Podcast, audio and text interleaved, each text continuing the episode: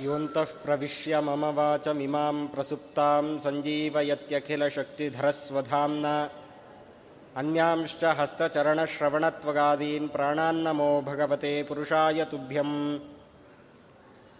बुद्धिर्बलं यशोधैर्यं निर्भयत्वमरोगता अजाड्यं वाक्पटुत्वं च हनूमत्स्मरणाद्भवेत्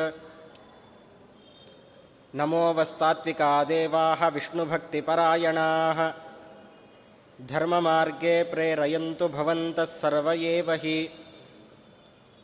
अस्मद्गुरुसमारम्भां टीकाकृत्पादमध्यमाम्। श्रीमदाचार्यपर्यन्तां वन्दे गुरुपरम्पराम्। दुर्वादिध्वान्तरवये वैष्णवेन्दीवरेन्दवे। श्रीराघवेन्द्रगुरवे नमोऽत्यन्तदयालवे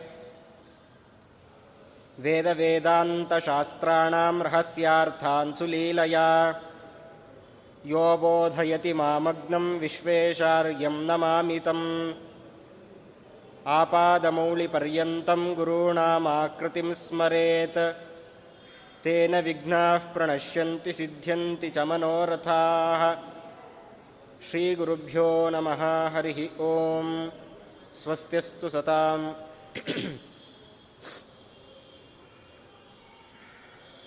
ಈ ಒಂದು ನಾಲ್ಕು ದಿನಗಳಲ್ಲಿ ವಾದಿರಾಜ ತೀರ್ಥರಿಂದ ರಚಿತವಾದ ಪ್ರಾರ್ಥನಾ ದಶಕ ಸ್ತೋತ್ರದ ಬಗ್ಗೆ ಮನನವನ್ನು ಮಾಡ್ತಾ ಇದ್ದೇವೆ. ಇವತ್ತು ಅದರ ಮಂಗಳದ ಕಾರ್ಯಕ್ರಮ. ಜೀವನದಲ್ಲಿ ಪ್ರಾರ್ಥನೆ ಮಾಡೋದಾದರೆ ದೇವರಲ್ಲಿ ಯಾವ ರೀತಿ ಪ್ರಾರ್ಥನೆಯನ್ನು ಸಲ್ಲಿಸಬೇಕು ಅನ್ನೋ ವಿಚಾರಗಳನ್ನು ರಾಜರು ನಮಗೆ ತಿಳಿಸ್ತಾ ಇದ್ದಾರೆ. ಅನೇಕ ವಿಚಾರಗಳನ್ನು ಈಗಾಗಲೇ ತಿಳಿದಿದ್ದೇವೆ. ಇನ್ನು ಮುಂದೆ ನಾವು ಏನನ್ನು ಪ್ರಾರ್ಥನೆ ಮಾಡಬೇಕು ಅನ್ನೋದನ್ನು, ಅಂದರೆ ಇಲ್ಲಿ ತನಕ ಇಂಥದ್ದು ನಮ್ಮಿಂದ ದೂರ ಮಾಡುವಂತ ಕೇಳಿಕೊಂಡಿದ್ದೇವೆ. ಇನ್ನು ಮುಂದೆ ಇಂಥದ್ದನ್ನು ನನಗೆ ಕೊಡುವಂತ ದೇವರಲ್ಲಿ ಪ್ರಾರ್ಥನೆ ಮಾಡತಕ್ಕಂಥದ್ದು. ಅದರಲ್ಲಿ ಕೊನೆಯದ್ದಾಗಿ ಒಂದಿದೆ.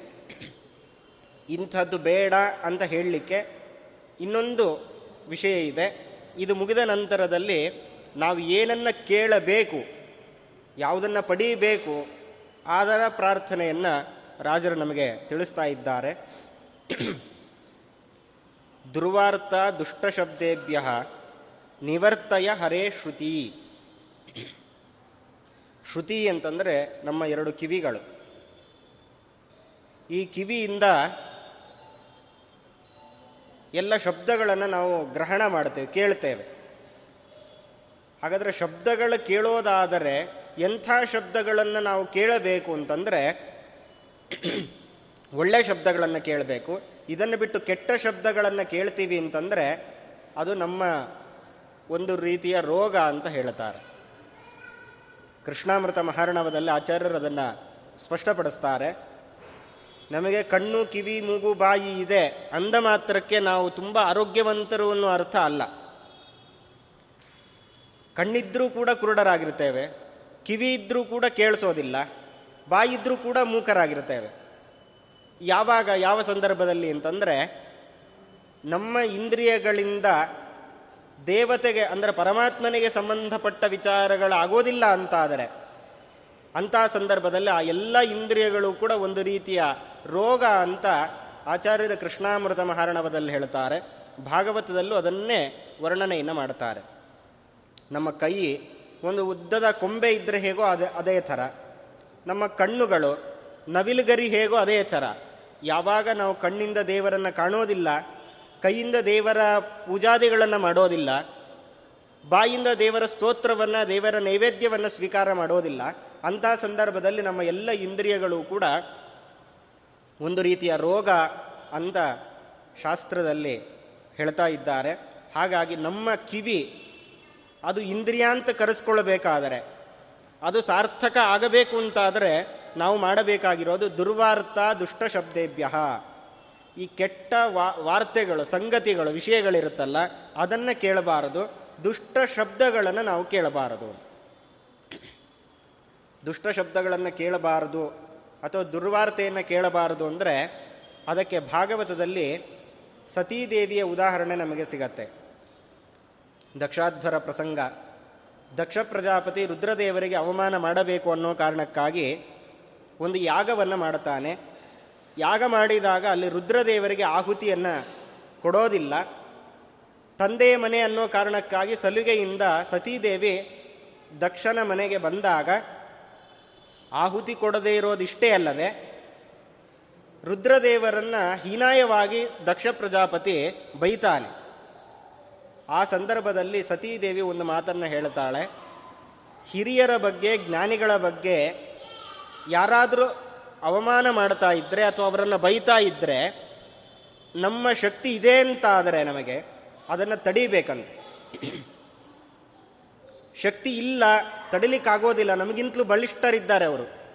ಹಾಗಾಗಿ ಅವರನ್ನು ತಡೆಯೋದು ತುಂಬ ಕಷ್ಟ ಇದೆ ಅಂತಂದರೆ ಆ ಜಾಗದಿಂದ ಹಿಂದೆ ಬಂದ್ಬಿಡ್ಬೇಕಂತ. ಆ ಜಾಗದಿಂದ, ಜಾಗನೇ ಖಾಲಿ ಮಾಡಿ ಬರಬೇಕು ಅಂತ ಸತೀದೇವಿ ಹೇಳ್ತಾಳೆ. ಕಾರಣ, ಒಂದು ವೇಳೆ ಆ ಬಯ್ಯೋವಾಗ ಆ ಶಬ್ದಗಳು ನಮಗೆ ಕಿವಿಗೆ ಬೀಳ್ತಾ ಇದೆ. ನಾವು ಅಲ್ಲೇ ಕೂತಿದ್ದೇವೆ. ಏನೂ ಮಾತಾಡ್ತಾ ಇಲ್ಲ ಅಂದರೆ ಬೈದವರಿಗೆ ಎಷ್ಟು ಪಾಪ ಬರುತ್ತೋ ಕೇಳಿಸಿಕೊಂಡು ಸುಮ್ಮನೆ ಇದ್ದವರಿಗೂ ಅಷ್ಟೇ ಪಾಪ ಬರುತ್ತೆ. ಹಾಗಾಗಿ ಹಿರಿಯರನ್ನು, ಜ್ಞಾನಿಗಳನ್ನು ಬೈತಾ ಇದ್ದಾಗ ಅಥವಾ ಅವರಿಗೆ ಅವಮಾನ ಮಾಡ್ತಾ ಇದ್ದರೆ ಅಲ್ಲಿಂದ ದೂರ ಬರಬೇಕಂತ ಇಲ್ಲ ತಡೀಬೇಕು ಅಂತ. ಹಾಗಾಗಿ ಈ ಒಂದು ಅಭಿಪ್ರಾಯವನ್ನು ನಮಗೆ ಸ್ಪಷ್ಟಪಡಿಸ್ತಾ ರಾಜರು ಹೇಳ್ತಾರೆ. ದುರ್ವಾರ್ಥ ದುಷ್ಟಶಬ್ದೇಭ್ಯ. ನನ್ನ ಕಿವಿ ಏನಿದೆ, ಅದನ್ನು ನೀನು ದೂರಗೊಳಿಸಿಬಿಡು. ನಿವರ್ತಯ. ನನ್ನ ಕಿವಿಗೆ ಅಂತಹ ಶಬ್ದಗಳು ಬೀಳೋದು ಬೇಡ.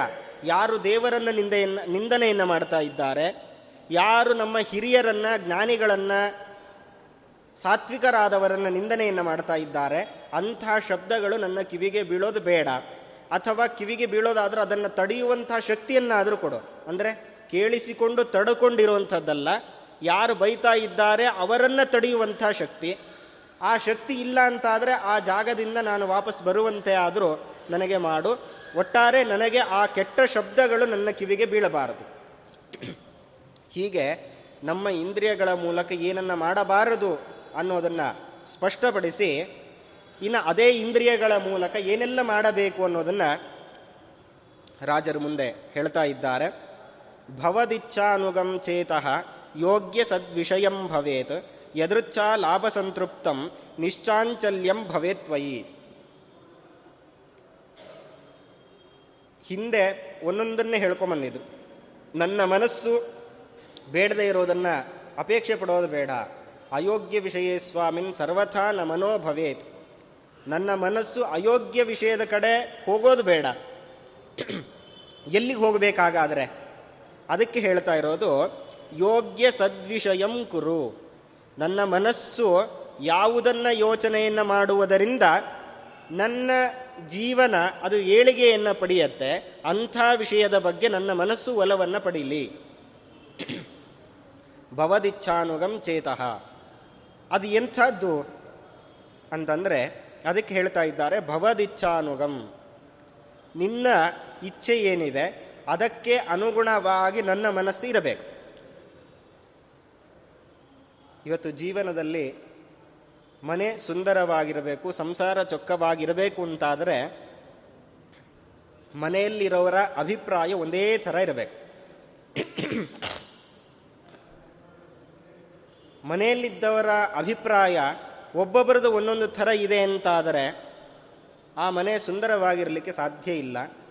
ಹಾಗಾಗಿ ಅದಕ್ಕೋಸ್ಕರ ಮನೆ ಸುಂದರವಾಗಿರಬೇಕು, ಸಂಸಾರದಲ್ಲಿ ಯಾವ ತಾಪತ್ರಯ ಆಗಬಾರದು ಅಂತಾದರೆ ಎಲ್ಲರ ಮನಸ್ಸು ಎಲ್ಲರೂ ವಿಚಾರ ಮಾಡುವಂಥದ್ದು ಒಂದೇ ಆಗಿರಬೇಕು.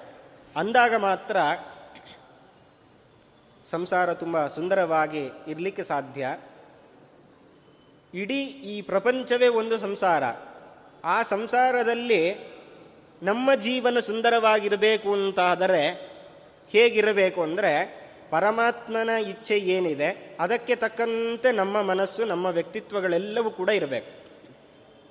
ಅಂದಾಗ ನಮ್ಮ ಜೀವನ ಅದು ಸುಂದರ ಆಗತ್ತೆ. ಹಾಗಾದರೆ ಪರಮಾತ್ಮನ ಇಚ್ಛೆ ಏನಿದೆ ಅಂತಂದರೆ ಅದಕ್ಕೆ ಗೀತೆಯಲ್ಲಿ ಕೃಷ್ಣ ಹೇಳಿದಂತೆ ಪರಸ್ಪರಂ ಭಾವಯಂತಹ. ಪರಸ್ಪರವಾಗಿ ಸಹಬಾಳ್ವೆಯನ್ನು ಮಾಡಿಕೊಂಡು ನಾವು ಜೀವನವನ್ನು ನಡೆಸಿದಾಗ ನಮ್ಮ ಜೀವನ ಸುಂದರವಾಗತ್ತೆ. ಇನ್ನೊಬ್ಬರ ಜೊತೆ ದ್ವೇಷವನ್ನು ಕಟ್ಟಿಕೊಳ್ಳೋದು ಇನ್ನೊಬ್ಬರನ್ನು ಬೈಯೋದು, ಇನ್ನೊಬ್ಬರನ್ನು ಹೀಯಾಳಿಸೋದು, ಈ ಥರದೆಲ್ಲ ಮಾಡುವುದರಿಂದ ನಮ್ಮ ಜೀವನ ಅದು ತುಂಬ ಹದಗೆಡತ್ತೆ. ಹಾಗಾಗಿ ಇಂಥದ್ದು ಆಗಬಾರದು. ಪರಮಾತ್ಮನ ಇಚ್ಛೆ ಏನಿದೆ ಅಂತಂದರೆ ನಮ್ಮ ಈ ಪ್ರಪಂಚಕ್ಕೆ ಅಂತ ನಾವು ಬಂದ ಮೇಲೆ ನಮಗೇ ಆದ ಕೆಲವೊಂದು ಕರ್ತವ್ಯಗಳಿರುತ್ತೆ. ಇಂತಿಂಥ ಕರ್ತವ್ಯಗಳನ್ನು ನೀವು ಚಾಚೂ ತಪ್ಪದಂತೆ ಅದನ್ನು ಪಾಲನೆ ಮಾಡಬೇಕು ಅಂತ, ಅದನ್ನು ನಾವು ಪಾಲಿಸಿಲ್ಲ ಅಂತ ಆದ ಪಕ್ಷದಲ್ಲಿ ಪರಮಾತ್ಮನ ಇಚ್ಛೆಗೆ ವಿರುದ್ಧವಾಗಿ ನಾವು ನಡೀತಾ ಇದ್ದೇವೆ ಅಂತ ಅರ್ಥ. ವಿದ್ಯಾರ್ಥಿಯಾದವ ಅಧ್ಯಯನ ಮಾಡಬೇಕು. ಗೃಹಸ್ಥನಾದ ವ್ಯಕ್ತಿ ಇಡೀ ಸಮಾಜದ ಜವಾಬ್ದಾರಿಯನ್ನು ತೆಗೆದುಕೊಳ್ಳಬೇಕು. ಸನ್ಯಾಸಿಗಳು ತಮ್ಮ ಅನುಭವದ ಮೇಲೆ ಅನೇಕ ರೀತಿಯ ಮಾರ್ಗದರ್ಶನಗಳನ್ನು ಮಾಡಬೇಕು.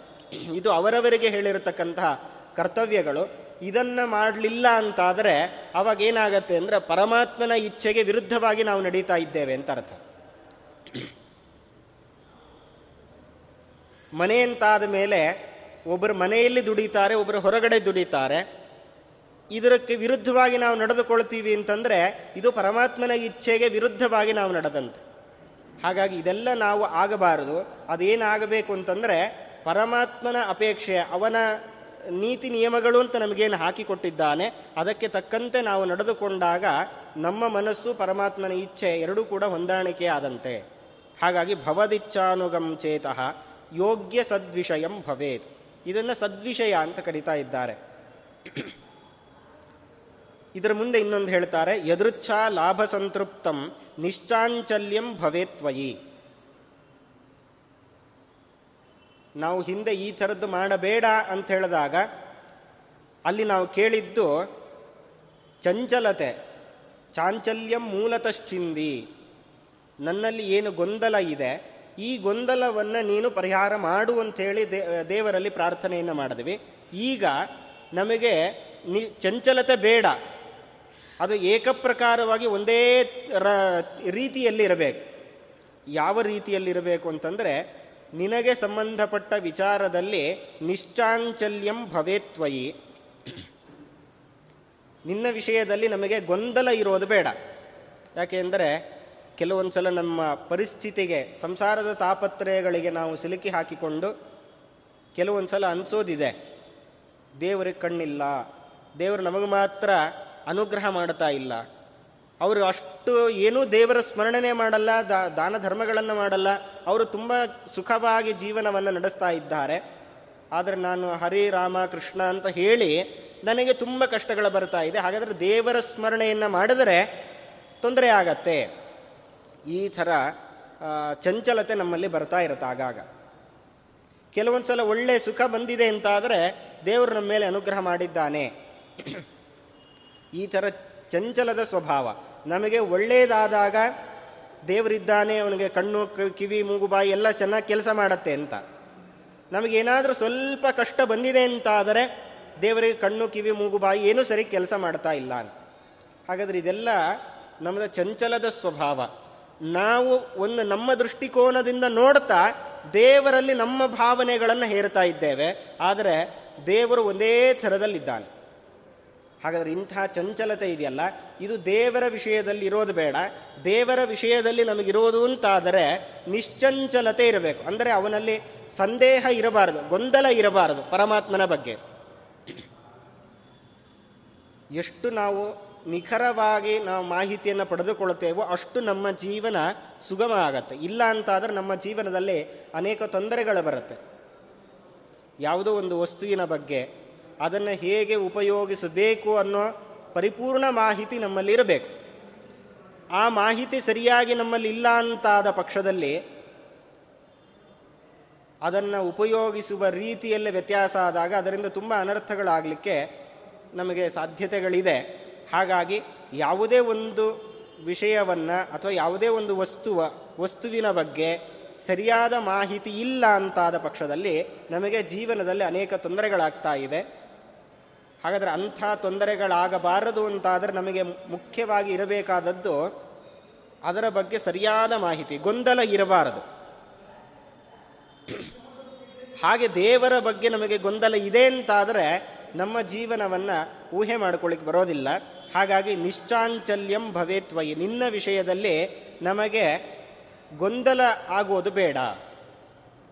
ಯಾಕೆ ದೇವರ ವಿಷಯದಲ್ಲಿ ಗೊಂದಲ ಆಗೋದು ಯಾಕೆ ಬೇಡ ಅಂದರೆ ಇವತ್ತು ನಮ್ಮ ಜೀವನದಲ್ಲಿ ಏನೇನು ನಡೀತಾ ಇದೆ, ಅದೆಲ್ಲದಕ್ಕೂ ಮುಖ್ಯ ಕಾರಣ ಪರಮಾತ್ಮ, ದೇವರು. ದೇವರು ಇಲ್ಲ ಅಂತಾದರೆ ಕೆಲವೊಂದು ನಮ್ಮಿಂದ ನಡಿಲಿಕ್ಕೆ ಸಾಧ್ಯನೇ ಇಲ್ಲ. ಕೆಲವೊಂದು ಸಂದರ್ಭದಲ್ಲಿ ಅನಿಸೋದಿದೆ, ಎಲ್ಲವೂ ನಾನೇ ಮಾಡ್ತಾ ಇದ್ದೇನೆ, ನನ್ನಿಂದ ಆಗ್ತಾ ಇದೆ ಯಾವಾಗ ಅಂತಂದರೆ ದೇಹದಲ್ಲಿ ಶಕ್ತಿ ಇರೋಲ್ಲಿ ತನಕ, ಅದು ಏನೇ ಕೆಲಸ ಮಾಡಿದ್ರೂ ಕೂಡ ಇದು ನಾನು ಮಾಡಿದ್ದು ಅಂತ ನಾವು ಹೇಳ್ತೇವೆ ದೇಹದಲ್ಲಿ ಶಕ್ತಿ ಕಡಿಮೆ ಆಗ್ತಾ ಆಗ್ತಾ ಆಗ್ತಾ ಬಂದಂತೆಲ್ಲ, ಹಾಗಾದರೆ ಇದು ನಾನು ಮಾಡ್ತಾ ಇಲ್ಲ, ನನ್ನಿಂದ ಯಾವುದೂ ನಡೀತಾ ಇಲ್ಲ. ಯೌವನದಲ್ಲಿದ್ದಾಗ ನಾನು ಹೇಳಿದ್ದನ್ನೆಲ್ಲರೂ ಕೇಳ್ತಾ ಇದ್ದಾರೆ. ಅಂದರೆ ನನ್ನಿಂದ ಆ ಕೆಲಸ ಆಗ್ತಾ ಇದೆ, ಇಷ್ಟೇ ಅರ್ಥ ಹೊರತು ನಾನೇ ಮಾಡಿದ್ದು ಅಂತಲ್ಲ.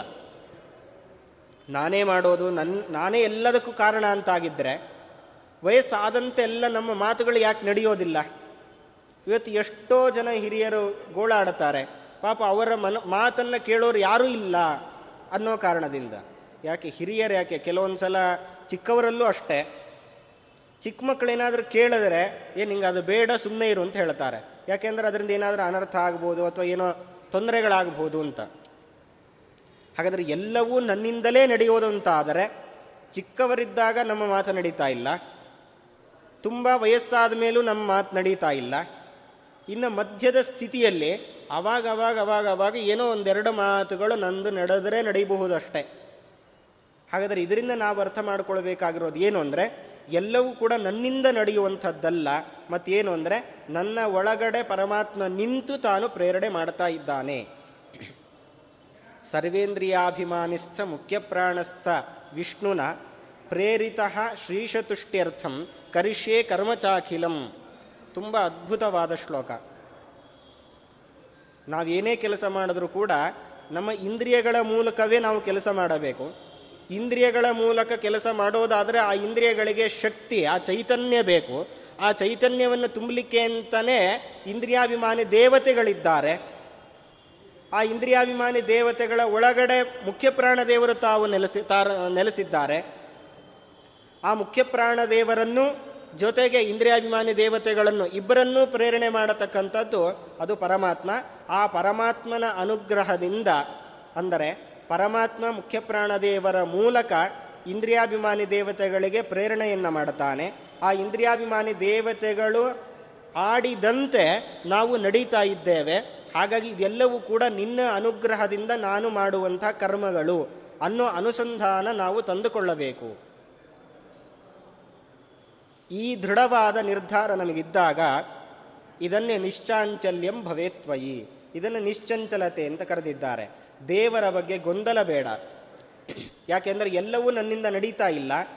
ಎಲ್ಲವೂ ಕೂಡ ಪರಮಾತ್ಮನೇ ಮಾಡ್ತಾ ಇದ್ದಾನೆ ಅನ್ನೋ ಒಂದು ಅನುಸಂಧಾನ ನಮ್ಮ ಜೀವನದಲ್ಲಿ ತುಂಬ ಅವಶ್ಯವಾಗಿದೆ.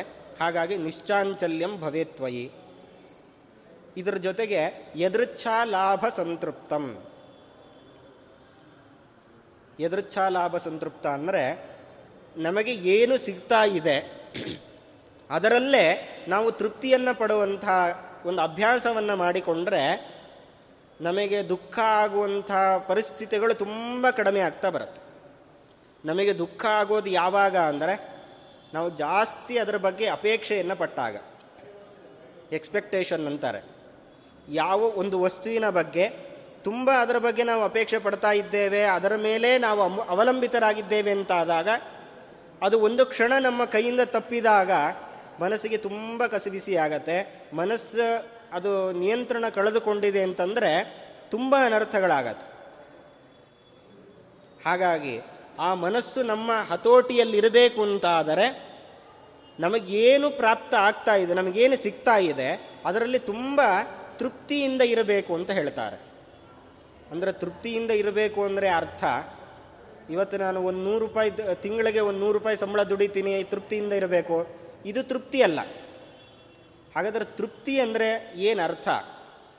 ಸಿಕ್ಕಿದ್ದನ್ನಷ್ಟೇ ಪಡೆಯೋದು ಇದು ತೃಪ್ತಿನೋ? ಅಥವಾ ತುಂಬ ಅಪೇಕ್ಷೆ ಪಡೋದು ಇದು ತೃಪ್ತಿನೋ? ಅಥವಾ ಏನಿದೆ ತೃಪ್ತಿ ಅಂದರೆ? ತುಂಬ ಕಡ, ಅಂದರೆ ಬಂದಿದ್ದಷ್ಟೇ ಸಾಕು, ನಾನೇನು ಪ್ರಯತ್ನ ಮಾಡೋದಿಲ್ಲ. ಇದು ಆಗಬಾರದು. ಪ್ರಯತ್ನ ಮಾಡಿ ಮಾಡಿ ಮಾಡಿ ನನಗೆ ಎಷ್ಟು ಬೇಕೋ ಅದಕ್ಕಿಂತ ಜಾಸ್ತಿ ಗಳಿಸ್ತೇನೆ. ಇದು ಆಗಬಾರದು. ಹಾಗಾದರೆ ತುಂಬ ಕಡಿಮೆನೂ ಆಗಬಾರದು, ಅತಿನೂ ಆಗಬಾರದು.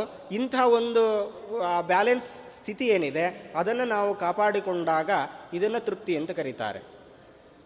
ಅಂದರೆ ನಮ್ಮ ಪಾಲಿನ ಕರ್ತವ್ಯ ಏನಿದೆ, ಅದನ್ನು ಚಾಚೂ ತಪ್ಪದಂತೆ ನಾವು ಮಾಡಬೇಕು. ಮಾಡಿದಾಗ ಅದಕ್ಕೆ ಒಂದಿಷ್ಟು ಫಲ ಅಂತ ಸಿಕ್ಕೇ ಸಿಗತ್ತೆ. ಆ ಸಿಕ್ಕಾಗ ಆ ಫಲ ಏನು ನಮಗೆ ಸಿಗ್ತಾ ಇದೆ, ಅದರ ಬಗ್ಗೆ ನಾವು ಸ್ವಲ್ಪ ಸಮಾಧಾನ ಮಾಡಿಕೊಳ್ಳಬೇಕು. ಹಾಗಂತೇಳಿ ತುಂಬ ಕಡಿಮೆಗೆ ಪ್ರಯತ್ನ ಪಟ್ಟು ನನಗಿಷ್ಟೇ ಸಾಕು ಅಂತ ಕೂಡೋದಲ್ಲ. ಅಂದರೆ ಉದಾಹರಣೆಗೆ, ಇವತ್ತು ಒಂದು ಒಬ್ಬ ವಿದ್ಯಾರ್ಥಿ ತಾನು ಪಾಸ್ ಆಗಬೇಕು ಅಂತಾದರೆ ಇಷ್ಟು ಅಂಕಗಳು ತೆಗಿಬೇಕು ಅಂತಿದೆ. ನಾನು ಮೂವತ್ತೈದು ಅಂಕ ತೆಗಿತೀನಿ, ನನಗಿಷ್ಟೇ ತೃಪ್ತಿ ಅಂತ ಹೇಳಿದ್ರೆ, ಅದನ್ನು ತೃಪ್ತಿ ಅಂತ ಕರೆಯಲ್ಲ. ಯಾಕೆಂದರೆ ಅವನ ಶಕ್ತಿ ಏನಿದೆ, ಆ ಶಕ್ತಿಯನ್ನು ಪ್ರಯ, ಆ ಶಕ್ತಿ ಸಂಪೂರ್ಣವನ್ನು ಉಪಯೋಗಿಸಿ ಅವನು ಪ್ರಯತ್ನ ಪಟ್ಟು ಅಂಕಗಳನ್ನು ಗಳಿಸಬೇಕು. ಆ ಅಂಕಗಳು ಬಂದಾಗ ಅದು ಮೂವತ್ತೈದಕ್ಕಿಂತಲೂ ಜಾಸ್ತಿ ಆಗೇ ಆಗತ್ತೆ. ಯಾಕೆಂದರೆ ಅಷ್ಟು ಪ್ರಯತ್ನವನ್ನು ಅವನು ಪಟ್ಟಿರ್ತಾನೆ. ಆ ಸಂದರ್ಭದಲ್ಲಿ ನನಗೆ ಇನ್ನೂ ಒಂದು ಹತ್ತು ಬರಬೇಕಿತ್ತು, ಇನ್ನೊಂದು ಇಪ್ಪತ್ತು ಬರಬೇಕಿತ್ತು. ಈ ಥರ ಮಾಡಬಾರದು. ಬಂದಿದ್ದರಲ್ಲಿ ತೃಪ್ತಿಯನ್ನು ಪಡಬೇಕು ಅಂತ ಅರ್ಥ. ಈ ಕೆಲವೊಂದು ಸಲ ಈ ಥರ ಆಗೋದಿದೆ. ತೊಂಬತ್ತೆಂಟು ಬಂದಿರುತ್ತೆ. ಅಯ್ಯೋ, ಇನ್ನೆರಡು ಬಂದಿಲ್ಲ ಅಂಥೇಳಿ ತುಂಬ ಗೋ ಗೋಳಾಡ್ತಾ ಇರ್ತಾರೆ, ಅಂಥವ್ರು ಇರ್ತಾರೆ. ಇಂಥ ಸಂದರ್ಭದಲ್ಲಿ ತೃಪ್ತಿಯನ್ನು ಪಡಬೇಕು. ನನಗೆ ಮೂವತ್ತೈದು ಬಂದಿಲ್ಲ, ಅಥವಾ ನಾನು ತುಂಬ ಫೇಲ್ ಆಗಿಲ್ಲ. ತೊಂಬತ್ತರ ಮೇಲೆ ಬಂದಿದೆ, ಆದರೆ ಅದಕ್ಕೆ ನಾನು ತೃಪ್ತಿಯನ್ನು ಪಡಬೇಕು. ಮುಂದಿನ ಸಲ ಪ್ರಯತ್ನ ಮಾಡಬೇಕು. ತೃಪ್ತಿ ಪಡೋದು ಅಂತಂದರೆ ಅರ್ಥ, ಬಂದಿದ್ದಕ್ಕಷ್ಟೇ ಅದನ್ನು ಬಿಟ್ಟು ಬಿಡೋದು ಅಂತ ಅರ್ಥ ಅಲ್ಲ.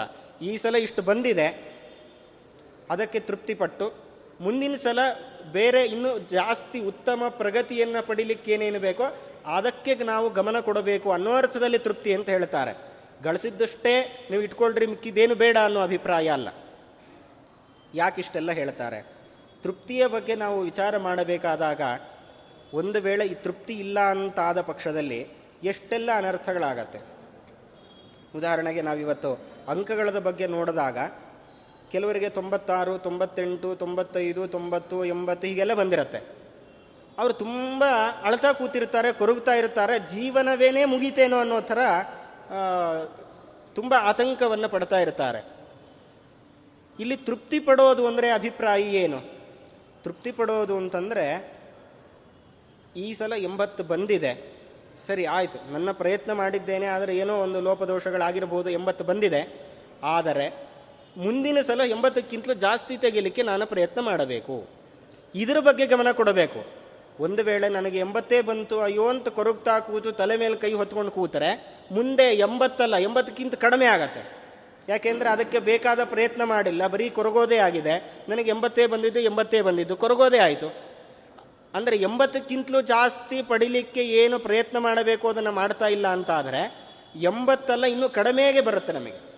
ಹಾಗಾದರೆ ಕಡಿಮೆ ಆಗಲಿಕ್ಕೆ ನಾವು ಪ್ರಯತ್ನ ಮಾಡಬಾರದು, ಅದಕ್ಕಿಂತಲೂ ಜಾಸ್ತಿ ಆಗಲಿಕ್ಕೆ ಪ್ರಯತ್ನ ಪಡಬೇಕು ಅನ್ನೋ ಕಾರಣಕ್ಕಾಗಿ ತೃಪ್ತಿ ಅಂತ ಹೇಳ್ತಾರೆ ಅಂದರೆ ಒಟ್ಟಾರೆ ಅಭಿಪ್ರಾಯ ನಮಗೇನು ಸಿಕ್ಕಿದೆ, ಅದರ ಬಗ್ಗೆ ಜಾಸ್ತಿ ಕೊರಗೋದು ಬೇಡ ಅಂತ ಅರ್ಥ. ಎಷ್ಟು ಕೊರಗಿದ್ರೂ ಕೂಡ ಇವತ್ತು ಆಗಿರತಕ್ಕಂಥ ಪರಿಸ್ಥಿತಿಯನ್ನು ಬದಲಾವಣೆ ಮಾಡಲಿಕ್ಕೆ ಸಾಧ್ಯ ಇಲ್ಲ.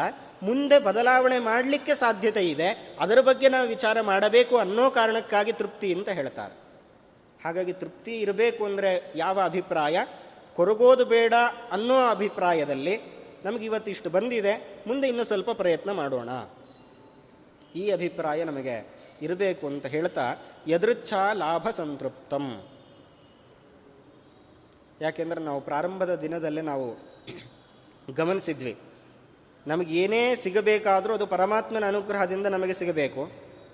ಹಾಗಾದರೆ ಪರಮಾತ್ಮ ನಮಗೆ ಕೊಡ್ತಾನೆ ಅಂತಾದ್ರೆ ಅದರಲ್ಲಿ ಏನಾದರೂ ವ್ಯತ್ಯಾಸ ಮಾಡಿಬಿಟ್ರೆ ದೇವರು ಅಂತ ಪ್ರಶ್ನೆ ಬಂದಿದ್ದಕ್ಕೆ ದೇವರ ಸ್ವಭಾವ, ವ್ಯಕ್ತಿತ್ವ ಎಂಥದ್ದು ಅಂತ ಪ್ರಶ್ನೆ ಬಂದಾಗ ದೇವರಿಗೂ ನಮಗೂ ಇರುವ ಸಂಬಂಧವನ್ನು ನಾವು ಪ್ರಾರಂಭದಲ್ಲಿ ವಿಚಾರ ಮಾಡಿದ್ವಿ.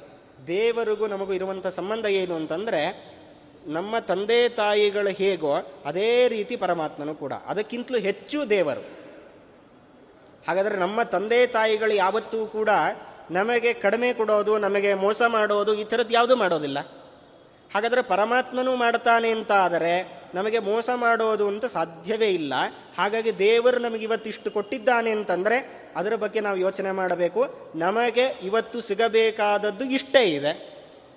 ಹಾಗಾದರೆ ಇನ್ನೂ ಸ್ವಲ್ಪ ನನಗೆ ಜಾಸ್ತಿ ಬೇಕು ಅಂತ ಅಪೇಕ್ಷೆ ಇದ್ದರೆ ಅದಕ್ಕೆ ಬೇಕಾಗಿರತಕ್ಕಂಥ ಸಾಧನೆಯನ್ನು ನಾನು ಮಾಡಿಕೊಳ್ಳಬೇಕು. ಅದರ ಬಗ್ಗೆ ನಾನು ಗಮನ ಕೊಡಬೇಕೇ ಹೊರತು ನನಗಿಷ್ಟೇ ಬಂತು, ನನಗಿನ್ನೂ ಜಾಸ್ತಿ ಬರಬೇಕಿತ್ತು ಅಂತ ಕೊರಗುತ್ತಾ ಕೂತ್ರೆ, ಮುಂದೆ ಇನ್ನೂ ಜಾಸ್ತಿ ಪಡೀಲಿಕ್ಕೇನು ನನಗೆ ಅವಕಾಶಗಳಿತ್ತೋ ಅದನ್ನೆಲ್ಲ ನಾನು ದೂರ ಮಾಡಿಕೊಂಡಂತೆ ಆಗತ್ತೆ. ಹಾಗಾದರೆ ಜಾಸ್ತಿ ಪಡಿಲಿಕ್ಕೆ ಪ್ರಯತ್ನ ಮಾಡಿ ಅದಕ್ಕೆ ಅವಕಾಶ ಇದೆ, ಅದರ ಬಗ್ಗೆ ನಾವು ಗಮನ ಕೊಡಬೇಕೇ ಹೊರತು ನನಗೆ ಇಷ್ಟೇ ಸಿಕ್ಕಿದೆ ಅಂಥೇಳಿ ಕೊರಗೋದು ಬೇಡ ಅನ್ನೋ ಅರ್ಥದಲ್ಲಿ ನಾವು ತೃಪ್ತಿಯಿಂದ ಇರಬೇಕು. ಹಾಗಾಗಿ ಯದೃಚ್ಛ ಲಾಭ ಸಂತೃಪ್ತಂ ನಿಶ್ಚಾಂಚಲ್ಯಂ ಭವೇತ್ವಯೇ. ನೀನು ಕೊಟ್ಟಿದ್ದರಲ್ಲೇ ನಾನು ಜೀವನ ನಡೆಸಬೇಕು. ನೀನು ನನಗೆ ಎಷ್ಟು ಬೇಕೋ ಅಷ್ಟನ್ನು ಕೊಟ್ಟೇ ಕೊಡ್ತೀಯ. ಇವತ್ತು ಯಾವ ತಾಯಿಯೂ ಕೂಡ ಮಗನಿಗೆ ಕಡಿಮೆ ಆಗುವಷ್ಟು ಏನನ್ನೂ ಕೊಡೋದಿಲ್ಲ. ಒಂದು ಊಟಕ್ಕಾಗಲಿ ಅಥವಾ ಬಟ್ಟೆ ಕೊಡಲಿ, ಅಥವಾ ಹಣ್ಣನ್ನು ಕೊಡಲಿ, ಬೇರೆ ತಿಂಡಿಗಳನ್ನು ಕೊಡಲಿ, ಅಥವಾ ಬೇರೆ ಏನಾದರೂ ರಕ್ಷಣೆಯನ್ನು ಮಾಡಲಿ, ಏನೇ ಮಾಡಿದ್ರೂ ಕೂಡ ತನ್ನ ಮಕ್ಕಳಿಗೆ ಸಂಪೂರ್ಣವಾಗಿ ಮಾಡ್ತಾಳೆ. ಸಂಪೂರ್ಣವಾಗಿ ಮಾಡ್ತಾಳೆ ಅಂದರೆ ನಾವು ಅರ್ಥ ಮಾಡ್ಕೊಳ್ಬೇಕು. ಹೇಗೆ? ಚಿಕ್ಕ ಮಕ್ಕಳಿದ್ದಾಗಲೇ ಆ ಹುಡುಗನಿಗೆ ನೂರು ರೂಪಾಯಿ ಕೊಡೋದಿಲ್ಲ. ಚಿಕ್ಕ ಹುಡುಗ ಇದ್ದಾಗ ಎಷ್ಟು ಕೊಡ್ತಾಳೆ? ಒಂದು ರೂಪಾಯಿ, ಎರಡು ರೂಪಾಯಿ, ಈ ಥರದ್ದು. ಚಿಕ್ಕ ಚಿಕ್ಕ ಮೊತ್ತದ ದುಡ್ಡನ್ನು ಕೊಡ್ತಾಳೆ. ಸ್ವಲ್ಪ ಬೆಳೀತಾ ಬೆಳೀತಾ ಬೆಳೀತಾ ಬೆಳೀತಾ ಅದರಲ್ಲಿ ಏರಿಕೆ ಕಾಣುತ್ತೆ.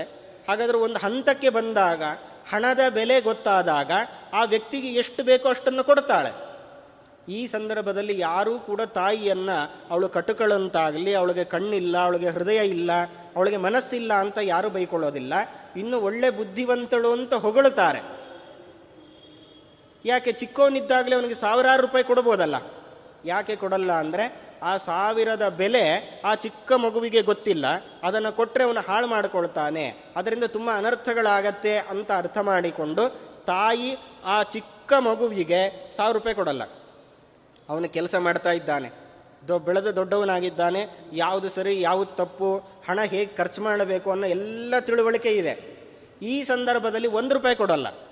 ಜಾಸ್ತಿ ಕೊಡ್ತಾಳೆ. ಯಾಕೆಂದರೆ ಅದರಿಂದ ಏನಾದರೂ ವ್ಯವಸ್ಥೆ ಮಾಡಿಕೊಳ್ತಾನೆ ಅನ್ನೋ ಕಾರಣಕ್ಕಾಗಿ. ಹಾಗೆ ದೇವರು ಕೂಡ ನಮ್ಮ ತಾಯಿಯಂತೆ, ನಮ್ಮ ಯೋಗ್ಯತೆಗೆ ತಕ್ಕಂತೆ ನಮಗೆ ಯಾವ ಯಾವಾಗ ಏನೇನು ಬೇಕೋ ಅದು ಅರ್ಥ ಆಗಿದೆ ಆದ್ದರಿಂದ ನಮಗೆ ಅದನ್ನು ಸರಿಯಾಗಿ ಕೊಡ್ತಾನೆ.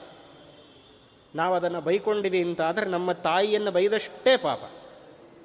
ಹಾಗಾದರೆ ಇದನ್ನು ಎದುರುಚ್ಛಾ ಲಾಭ ಸಂತೃಪ್ ಸಂತೃಪ್ತ ಅಂತ ಕರೀತಾರೆ. ಅಂದರೆ ನಮಗೆ ಈ ಸಂದರ್ಭದಲ್ಲಿ ನಮ್ಮ ಯೋಗ್ಯತೆಗೆ ಇಷ್ಟೇ ಸಿಗಬೇಕಾದ ಅನಿವಾರ್ಯತೆ ಇತ್ತು, ಅಷ್ಟು ಸಿಕ್ಕಿದೆ. ಹಾಗಾದರೆ ಅದರಿಂದ ಏನಾದರೂ ನಾವು ಕೆಲಸಗಳನ್ನು ಮಾಡಿಕೊಳ್ಳೋಣ. ಅದರ ಬಗ್ಗೆ ಕೊರಗೋದು ಬೇಡ. ಮುಂದೆ ಇನ್ನು ಸ್ವಲ್ಪ ಜಾಸ್ತಿ ಪಡಿಲಿಕ್ಕೆ ನಾವು ಪ್ರಯತ್ನಗಳನ್ನು ಮಾಡಿದಾಗ ಪರಮಾತ್ಮ ಖಂಡಿತವಾಗಿ ಅದರ ಫಲವನ್ನು ನಮಗೆ ಕೊಟ್ಟೇ ಕೊಡುತ್ತಾನೆ. ಈ ನಮ್ಮ ಮನೋಭಾವನೆ ಏನಿದೆ? ಇದನ್ನು ಎದುರುಚ್ಛಾ ಲಾಭ ಸಂತೃಪ್ತ ಅಂತ ಕರೆದಿದ್ದಾರೆ. ದೇವರು ಕೊಟ್ಟದ್ರಲ್ಲಿ ನಾವು ಜೀವನ ನಡೆಸಬೇಕು ಅಂತಂದರೆ ಸೋಂಬೇರಿಗಳಾಗಿ ಏನೂ ಪ್ರಯತ್ನ ಮಾಡೋದೇ ಬೇಡ ಅಂತ ಅರ್ಥ ಅಲ್ಲ. ಈಗ ಸಿಕ್ಕ ಫಲದ ಬಗ್ಗೆ ತುಂಬ ವಿಚಾರ ಮಾಡದೆ, ಮುಂದೆ ಜಾಸ್ತಿ ಪಡಿಲಿಕ್ಕೆ ಏನೆಲ್ಲ ನಾವು ವ್ಯವಸ್ಥೆಗಳನ್ನು ಮಾಡಿಕೊಳ್ಳಬೇಕೋ. ಅದರ ಬಗ್ಗೆ ಗಮನ ಕೊಡಬೇಕು ಅನ್ನೋ ಅಭಿಪ್ರಾಯದಲ್ಲಿ ಎದುರುಚ್ಛಾ ಲಾಭ ಸಂತೃಪ್ತಂ. ಅಂತ ರಾಜರು ನಮಗೆ ತಿಳಿಸಿಕೊಟ್ಟಿದ್ದಾರೆ. ಇದಾದ ಮೇಲೆ ಮತ್ತೆ ದೇವರಲ್ಲಿ ಪ್ರಾರ್ಥನೆಯನ್ನು ಏನು ಮಾಡಬೇಕು ಅಂತ ಹೇಳ್ತಾ ಇದ್ದಾರೆ. ಸುಜ್ಞಾನಂ ಸರ್ವದಾ ದೇಹಿ ಸಚ್ಛಾಸ್ತ್ರಾವರ್ತನೇರತಿಂ ಸತ್ಸಂಗಂ ಸತ್ಕ್ರಿಯಾಂ ಚೈವ ಪಾದೌ ತ್ವತ್ಕ್ಷೇತ್ರ ಸರ್ಪಣೆ. ಒಳ್ಳೆ ಜ್ಞಾನವನ್ನು ನನಗೆ ಕೊಡು. ಒಳ್ಳೆ ತಿಳುವಳಿಕೆ ಇದು ಜೀವನದಲ್ಲಿ ಅತ್ಯಂತ ಮುಖ್ಯವಾಗಿರತಕ್ಕಂಥದ್ದು. ಪ್ರತಿಯೊಬ್ಬ ಮನುಷ್ಯ ಯ, ಎಲ್ಲವನ್ನು ಬಯಸ್ತಾನೆ ಅದರ ತುಂಬ ಮುಖ್ಯವಾದದ್ದು ಯಾವುದು ಅಂತಂದರೆ ತಿಳುವಳಿಕೆ, ಜ್ಞಾನ. ಆ ಜ್ಞಾನ ಇಲ್ಲ ಅನ್ನೋ ಕಾರಣಕ್ಕಾಗಿ ತುಂಬ ದುಃಖ ಆಗತ್ತೆ ನಮಗೆ. ಉದಾಹರಣೆಗೆ, ಚಿಕ್ಕ ಮಕ್ಕಳಿಗೆ ಬೆಂಕಿ ಅಂದರೆ ಏನು ಗೊತ್ತಿರಲ್ಲ. ನೋಡಿದಾಗ ತುಂಬ ಸುಂದರವಾಗಿ ಕಾಣುತ್ತೆ, ಆಕರ್ಷಣೆ. ಅದನ್ನು ಹೋಗಿ ಮುಟ್ತಾರೆ. ಮುಟ್ಟಿದ್ರಿಂದ ಅವರಿಗೆ ತುಂಬ ದುಃಖ ಆಗ್ತಾ ಇದೆ. ಹಾಗಾದರೆ ಅವರಿಗೆ ದುಃಖ ಆಗಿದ್ದಕ್ಕೆ ಕಾರಣ ಏನು ಅಂದರೆ, ಆ ಬೆಂಕಿ ಸುಡತ್ತೆ ಅನ್ನೋ ಜ್ಞಾನ ಇಲ್ಲ, ತಿಳುವಳಿಕೆ ಇಲ್ಲ. ಹಾಗಾಗಿ ಅದನ್ನು ಮುಟ್ಟಿ ಸುಟ್ಕೊಂಡು ಅಳ್ತಾರೆ ಅದೇ ಬೆಂಕಿ ಅಂದರೆ ಏನು, ಅದರಿಂದ ಏನೆಲ್ಲ ಅನರ್ಥಗಳಾಗತ್ತೆ, ಏನೆಲ್ಲ ಉಪಯೋಗಗಳಿದೆ ಅಂತ ಗೊತ್ತಿರುವಂತಹ ದೊಡ್ಡವರು ಏನು ಮಾಡ್ತಾರೆ ಅಂದರೆ, ಅದರಿಂದ ದುಃಖವನ್ನು ಪಡೋದಿಲ್ಲ, ಅದರಿಂದ ಏನೆಲ್ಲ ಉಪಯೋಗಗಳಿದೆ ಅನ್ನ, ಅದನ್ನು ಪಡೆದುಕೊಳ್ತಾರೆ. ಹಾಗಾದರೆ ಇವರಿಗೆ ಯಾಕೆ ದುಃಖ ಆಗ್ತಾ ಇಲ್ಲ ಅಂದರೆ, ಬೆಂಕಿ ಅಂದರೆ ಏನು ಅನ್ನೋ ತಿಳುವಳಿಕೆ ಇದೆ. ಅದರ ಪೂರ್ವಾಪರಗಳ ಎಲ್ಲ ತಿಳುವಳಿಕೆ ಇರೋದರಿಂದ ಅವರಿಗೆ ದುಃಖ ಆಗ್ತಾ ಇಲ್ಲ. ಹಾಗಾದರೆ ದುಃಖ ಆಗದೆ ಇರಲಿಕ್ಕೆ ಕಾರಣ ಯಾವುದು ಅಂದರೆ ಅದು ಜ್ಞಾನ. ಹಾಗಾಗಿ ನಹಿ ಜ್ಞಾನೇನ ಸದೃಶಂ ಪವಿತ್ರಂ ಇಹ ವಿದ್ಯತೆ ಅಂತ ಕೃಷ್ಣ ಹೇಳ್ತಾನೆ. ಜ್ಞಾನಕ್ಕಿಂತ ದೊಡ್ಡ ವಸ್ತು, ಪವಿತ್ರವಾದ, ಶುದ್ಧವಾದ ವಸ್ತು ಮತ್ತೊಂದಿಲ್ಲ. ಯಾಕೆಂದ್ರೆ ನಮ್ಮನ್ನು ಶುದ್ಧ ಮಾಡುತ್ತೆ, ನಮ್ಮ ಜೀವನವನ್ನು ಹಸನನ್ನ, ಹಸನಾಗಿ ಮಾಡುವಂತಹ ಒಂದು ಸಾಧನ ಅಂತಂದರೆ ಅದು ಜ್ಞಾನ. ಹಾಗಾಗಿ ಅಂತಹ ಜ್ಞಾನ ನಮಗೆ ಬೇಕು. ಜ್ಞಾನ ಅಂತಂದರೆ ಯಾವುದು ನಮ್ಮನ್ನು ಎತ್ತರಕ್ಕೆ ಕರೆದುಕೊಂಡು ಹೋಗುತ್ತೆ, ಅದು ಜ್ಞಾನ. ನಾವು ಅಧ್ಯಯನ ಮಾಡಿದಾಗ ನಮಗೆ ವಿನಯತೆ ವಿನಯ ವಿಧೇಯತೆಗಳನ್ನು ಕಳಿಸಿಕೊಡತ್ತೆ, ಅದನ್ನು ಜ್ಞಾನ ಅಂತ ಕರೆದಿದ್ದಾರೆ.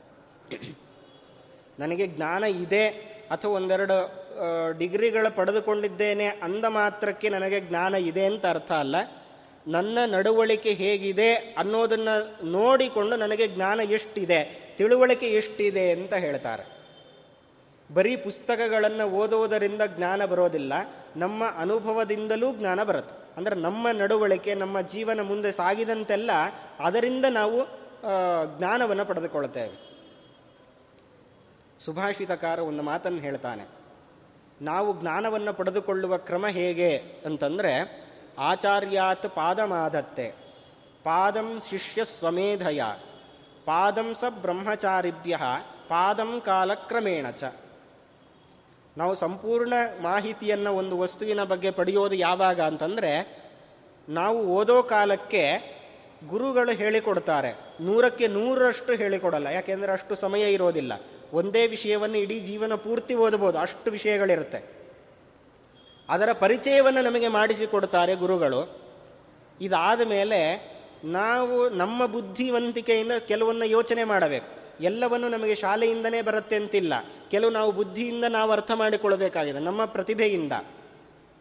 ಇನ್ನು ಕೆಲವೊಂದು ಸಲ ಚರ್ಚೆ ಮಾಡಬೇಕಾದಾಗ ನಮ್ಮ ಸ್ನೇಹಿತರ ಜೊತೆ ಅಥವಾ ನಮ್ಮ ಅಕ್ಕಪಕ್ಕದವರ ಜೊತೆ ಮಾತಾಡಬೇಕಾದಾಗ ಎಷ್ಟೋ ಮಾಹಿತಿಗಳು ನಮಗೆ ಸಂಗ್ರಹ ಆಗತ್ತೆ. ಇದನ್ನು ಇನ್ನೂ ಒಂದೇನು ಅಂತಂದರೆ ಕಾಲಕ್ರಮೇಣ ಚ. ಕೆಲವೊಂದು ಈಗ ನಮಗೆ ಅರ್ಥ ಆಗಿರೋದಿಲ್ಲ.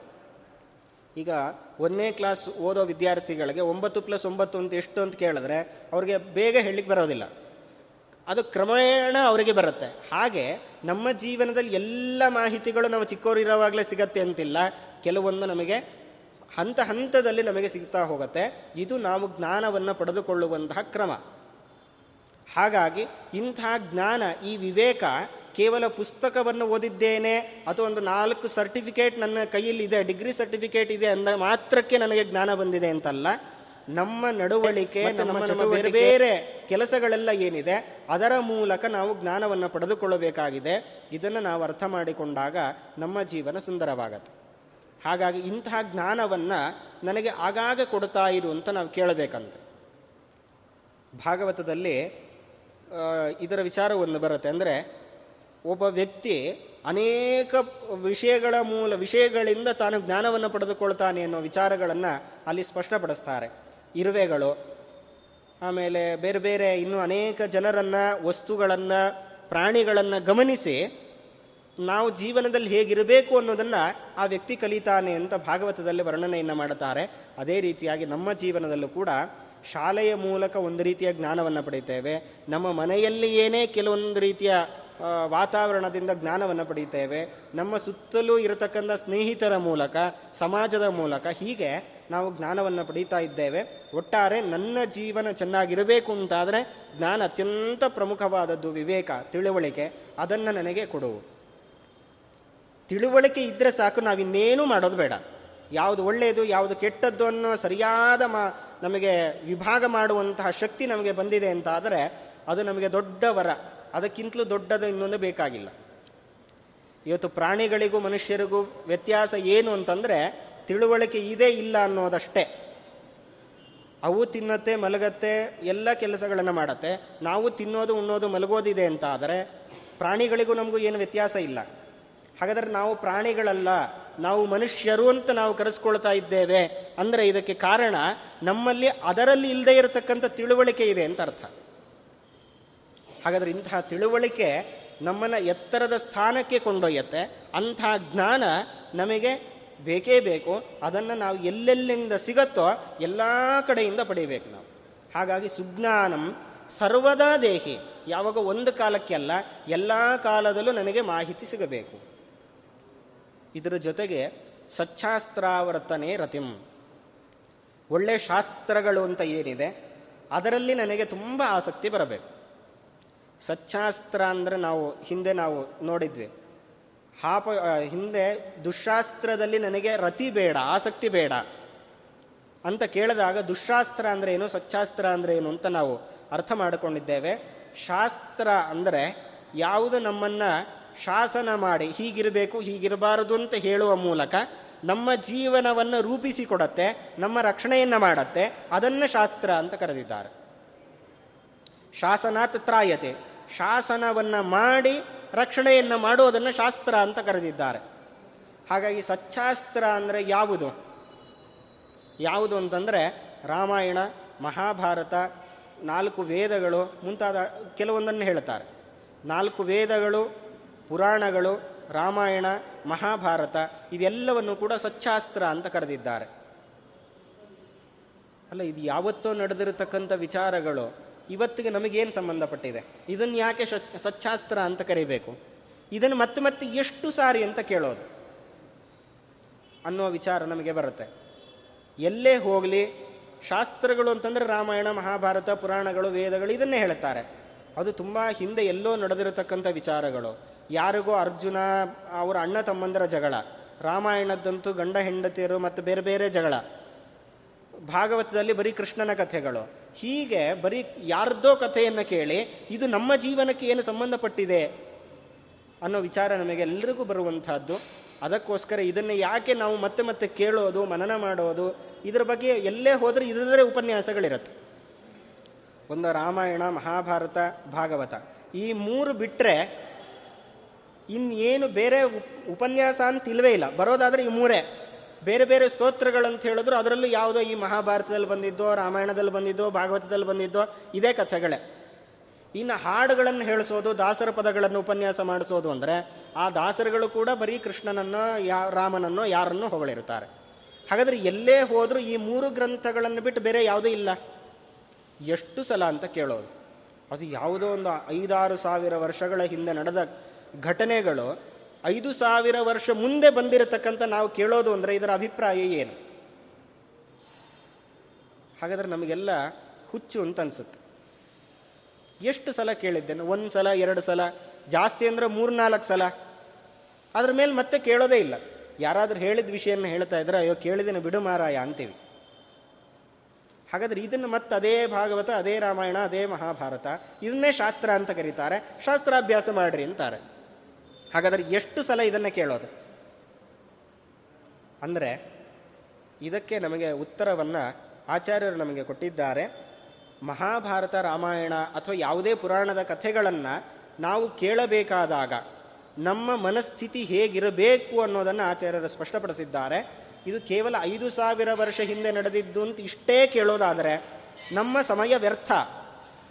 ಒಂದು ಹಂತದಲ್ಲಿ ಏನೋ ಮಾರ್ಗದರ್ಶನ ಸಿಗತ್ತೆ ಒಂದು ಸಲ ಎರಡು ಸಲ ಸಾಕು. ಮತ್ತೆ ಮತ್ತೆ ಯಾಕೆ? ಹಾಗಾದರೆ ಅಷ್ಟೇ ಅರ್ಥ ಅಲ್ಲ.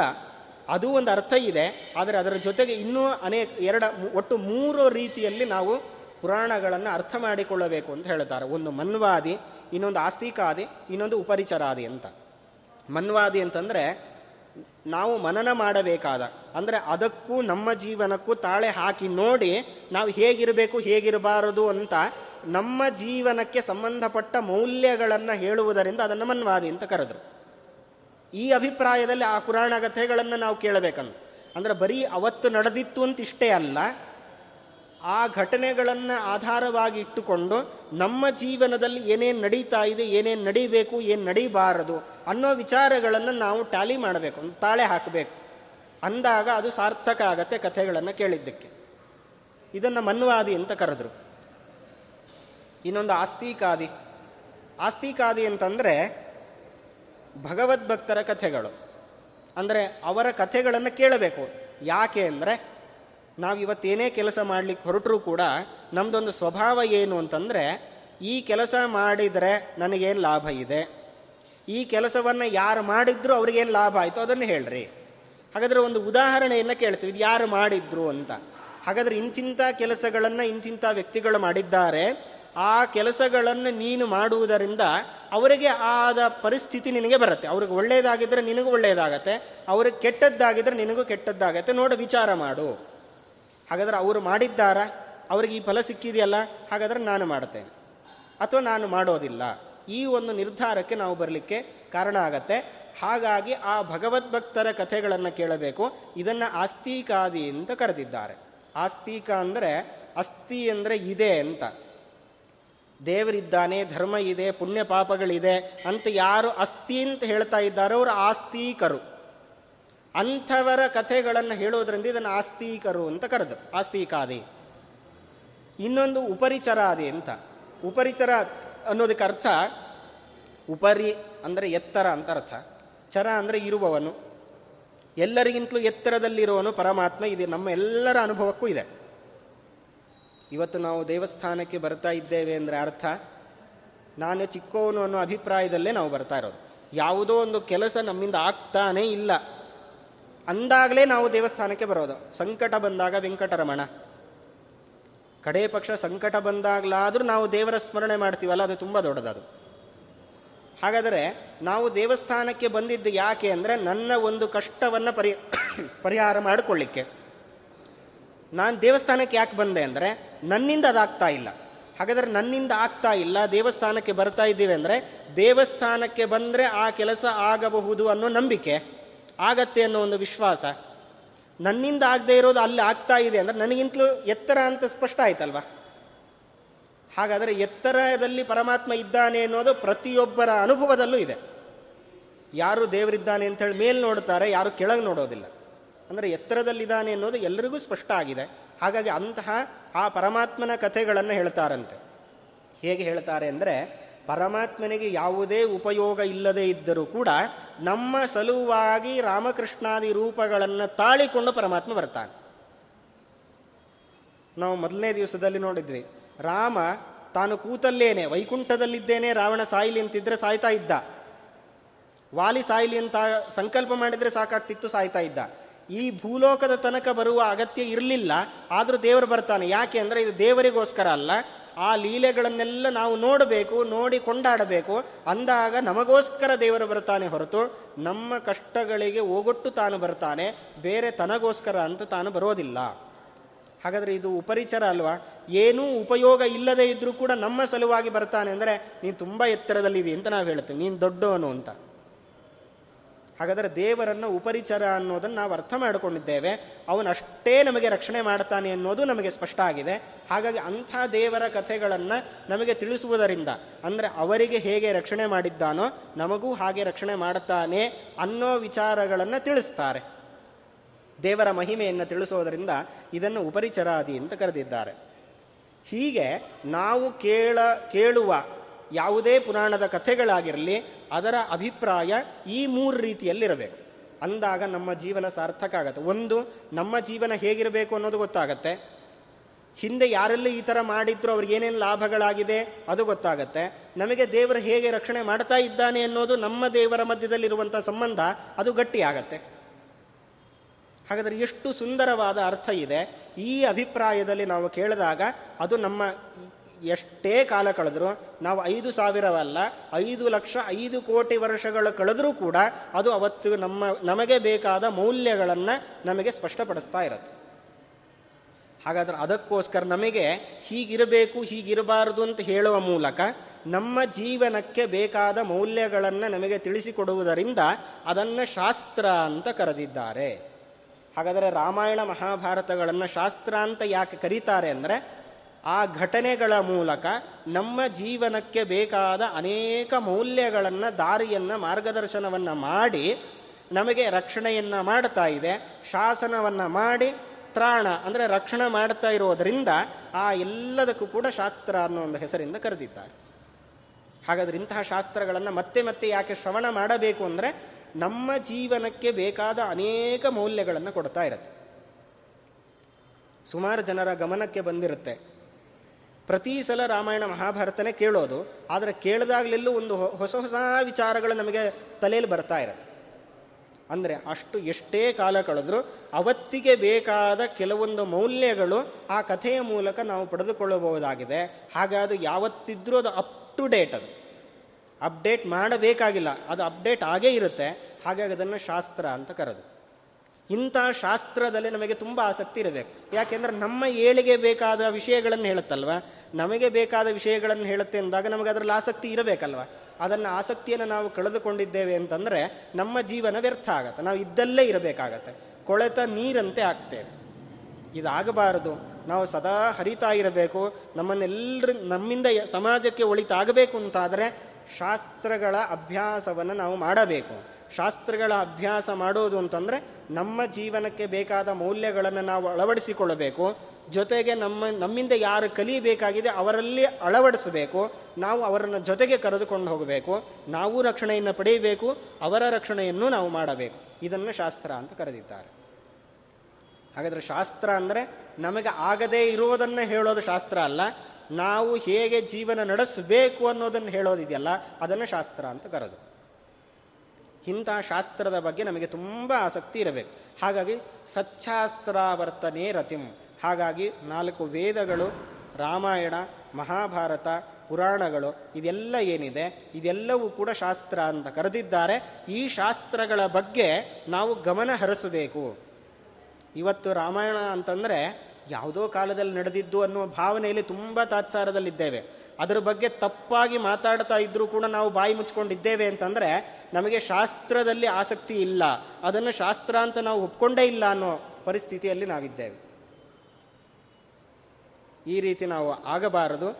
ನಮ್ಮ ಜೀವನಕ್ಕೆ ಬೇಕಾದ ಮೌಲ್ಯಗಳನ್ನು ಹೇಳುತ್ತೆ ಅಂತ ಹೇಳಿದಾಗ ಅದರ ಬಗ್ಗೆ ನಾವು ಮಾತಾಡಲೇಬೇಕು. ಅದರ ಬಗ್ಗೆ ತಪ್ಪಾಗಿ ಮಾತಾಡಿದಾಗ, ಅದರ ಬಗ್ಗೆ ಅಪಪ್ರಚಾರ ಮಾಡಿದಾಗ ನಮ್ಮ ಕೈಲಾದ ಮಾತುಗಳನ್ನು ನಾವು ಆಡಿ ನಮ್ಮ ಸರೌಂಡಿಂಗಲ್ಲಿ ಯಾರ್ಯಾರಿದ್ದಾರೆ ಅವ್ರಿಗಾದರೂ ತಿಳಿ ಹೇಳುವಂತಹ ಪ್ರಯತ್ನವನ್ನು ನಾವು ಮಾಡಬೇಕಾಗಿದೆ. ಅಂಥ ವಾತಾವರಣ ಇವತ್ತು ನಿರ್ಮಾಣ ಆಗಿದೆ.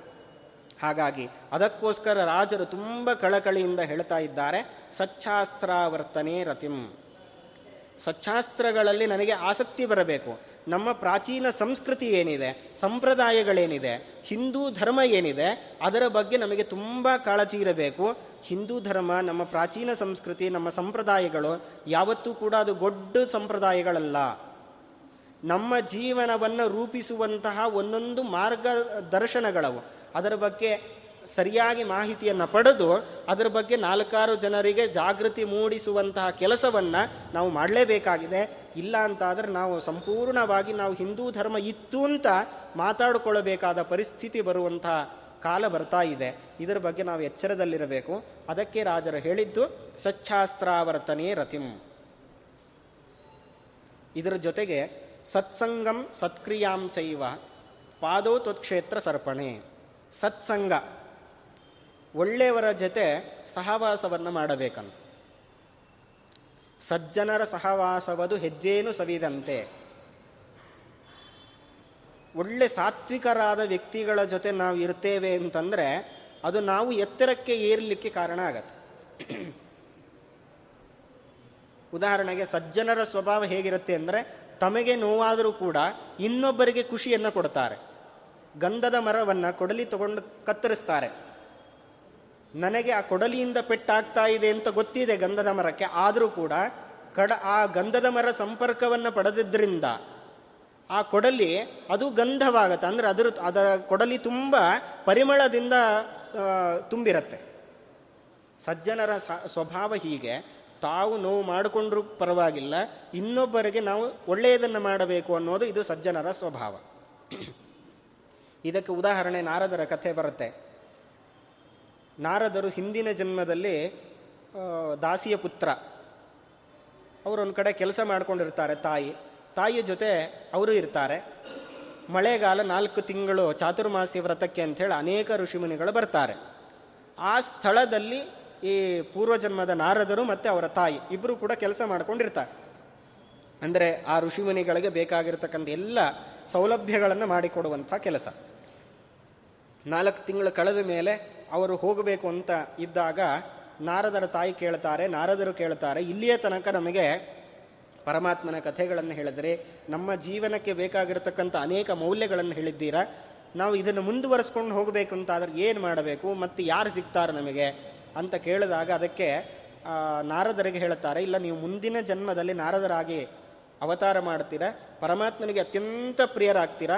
ಸಾಕ್ಷಾತ್ ಬ್ರಹ್ಮದೇವರ ಮಗನಾಗಿ ನೀವು ಹುಟ್ಟುತ್ತೀರಾ? ಅಂದರೆ ಅರ್ಥ ಮಾಡಿಕೊಳ್ಳ್ರಿ ಒಬ್ಬ ದಾಸಿಯ ಮಗ, ಬ್ರಹ್ಮದೇವರ ಮಗನಾಗುವಂತಹ ಸಾಮರ್ಥ್ಯವನ್ನು ಪಡೀತಾರೆ ಅಂದರೆ ಅದಕ್ಕೆ ಅರ್ಥ ಅವರು ಮಾಡಿರತಕ್ಕಂಥ ಸಜ್ಜನರ ಸಹವಾಸ. ಸಜ್ಜನರ ಸಹವಾಸ ಅವರ ಜೊತೆಗೆ ನಾವು ಗುದ್ದಾಡಿದ್ರೂ ಪರವಾಗಿಲ್ಲ, ಜಗಳಾಡಿದ್ರೂ ಪರವಾಗಿಲ್ಲ, ನಮಗೆ ಅದರಿಂದ ಏನಾದರೂ ಲಾಭ ಇರುತ್ತೆ. ಇವತ್ತು ವಿಶ್ವಾಮಿತ್ರರನ್ನು ನಾವು ಋಷಿಗಳು ಅಂತ ಕಾಣ್ತಾ ಇದ್ದೇವೆ. ವಸ್ತುತಃ ಅವರು ಋಷಿಗಳಲ್ಲ, ಅವರು ರಾಜನ ಮನೆತನದಲ್ಲಿ ಹುಟ್ಟಿದ ಒಬ್ಬ ಯುವರಾಜ. ರಾಜನಾಗಿ ವಸಿಷ್ಠ ಋಷಿಗಳ ಆಶ್ರಮಕ್ಕೆ ಬರ್ತಾರೆ. ಬಂದಾಗ ಇಡೀ ಸೈನ್ಯ ಸಮೇತನಾಗಿ ಬರ್ತಾನೆ.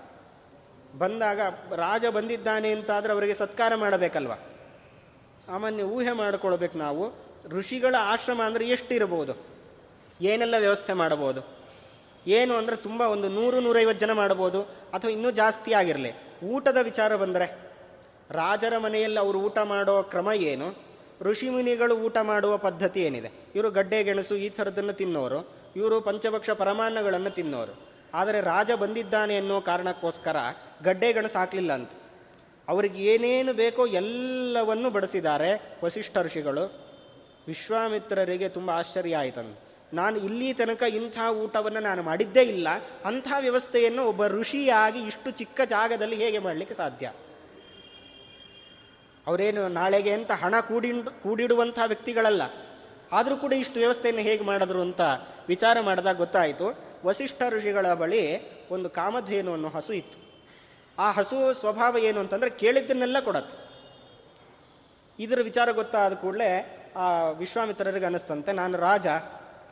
ಬೆಲೆ ಬಾಳುವಂಥ ವಸ್ತು ಇರಬೇಕು ಅಂತ ರಾಜನ ಬಳಿ ಇರಬೇಕು. ಯಾಕೆ? ದೇಶಕ್ಕೋಸ್ಕರ ಉಪಯೋಗಿಸಬೇಕು ಅನ್ನೋ ಕಾರಣಕ್ಕೋಸ್ಕರ ಒಂದು ಅಧಿಕಾರದ ದರ್ಪದಿಂದ ವಸಿಷ್ಠ ಋಷಿಗಳಲ್ಲಿ ಈ ಹಸುವನ್ನು ನನಗೆ ಕಳಿಸಿ ಅಂತ ಕೇಳ್ತಾರೆ. ಇಲ್ಲ, ನನಗೆ ಹಸು ಅಂತ ಇರೋದು ಇದೊಂದೇ. ಇದರಿಂದ ಬರುವ ಹಾಲು, ಮೊಸರು, ಬೆಣ್ಣೆ, ತುಪ್ಪಗಳನ್ನು ಬಳಸಿಕೊಂಡು ನನ್ನ ಯಜ್ಞಯಾಗಾದಿಗಳನ್ನು ಮಾಡ್ತಾ ಇದ್ದೇನೆ. ಇದನ್ನು ಕೊಟ್ಟರೆ ನನಗೆ ನಾನು ಏನು ಮಾಡಲಿ? ಅದಕ್ಕೆ ಸ್ವಲ್ಪ ಅಹಂಕಾರದಿಂದ ಮಾತಾಡುತ್ತಾರೆ ವಿಶ್ವಾಮಿತ್ರ ಋಷಿಗಳು. ಇಲ್ಲ, ನೀನು ಕೊಡಲೇಬೇಕು, ರಾಜನ ಅಪ್ಪಣೆ. ನಾನು ಕೊಡೋದಿಲ್ಲ.